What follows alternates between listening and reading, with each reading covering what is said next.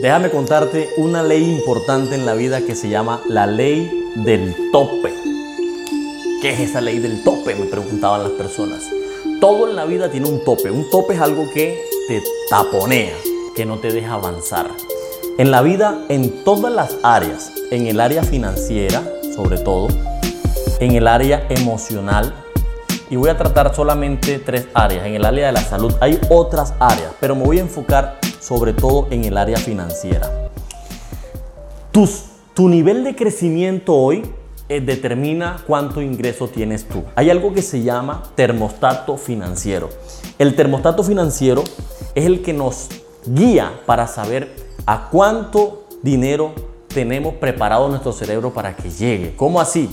Si tú, por ejemplo, tienes un negocio o tienes un empleo y tú estás facturando 5 mil dólares de utilidad o te estás generando 5 mil dólares de utilidad, si tú pierdes ese negocio, si tú pierdes ese empleo, mañana más tarde tú vas a entrar a realizar cualquier otra actividad que te permita a ti recuperar ese ingreso de 5 mil dólares. Pero ¿por qué no sube más? Porque estás topeado. ¿Cómo incrementamos el tope en nuestra organización, en nuestra vida? De la siguiente manera. Tú debes identificar en tu entorno, las personas con quien tú compartes, debes tener estrategias para tu crecimiento.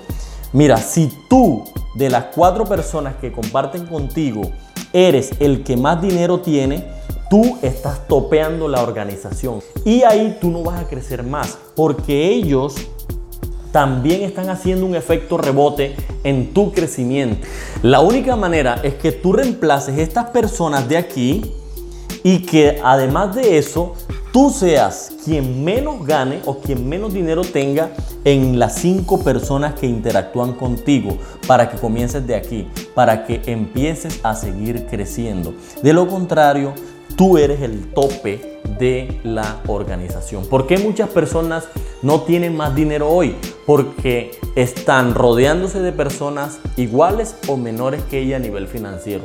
Para tú poder crecer tienes que soltar esas personas e ir un escalón más arriba para que tú seas el que menos genere ingresos y el que menos patrimonio tenga con el fin de alcanzarlo. Te tengo una excelente noticia. Esas personas que tú conoces, si tú eres el que menos tienes, estás aquí en el menos cero, en el escalón, y tú consigues personas que estén en nivel 4, nivel 5 más que tú, tú puedes empezar a dar saltos cuánticos y pasártelos. De tal manera que cuando ya te los pases a ellos, organizas otra estructura igual y buscas un siguiente nivel donde haya siempre un escalón más por dar y no estés topeado, porque quien topea la organización somos nosotros mismos.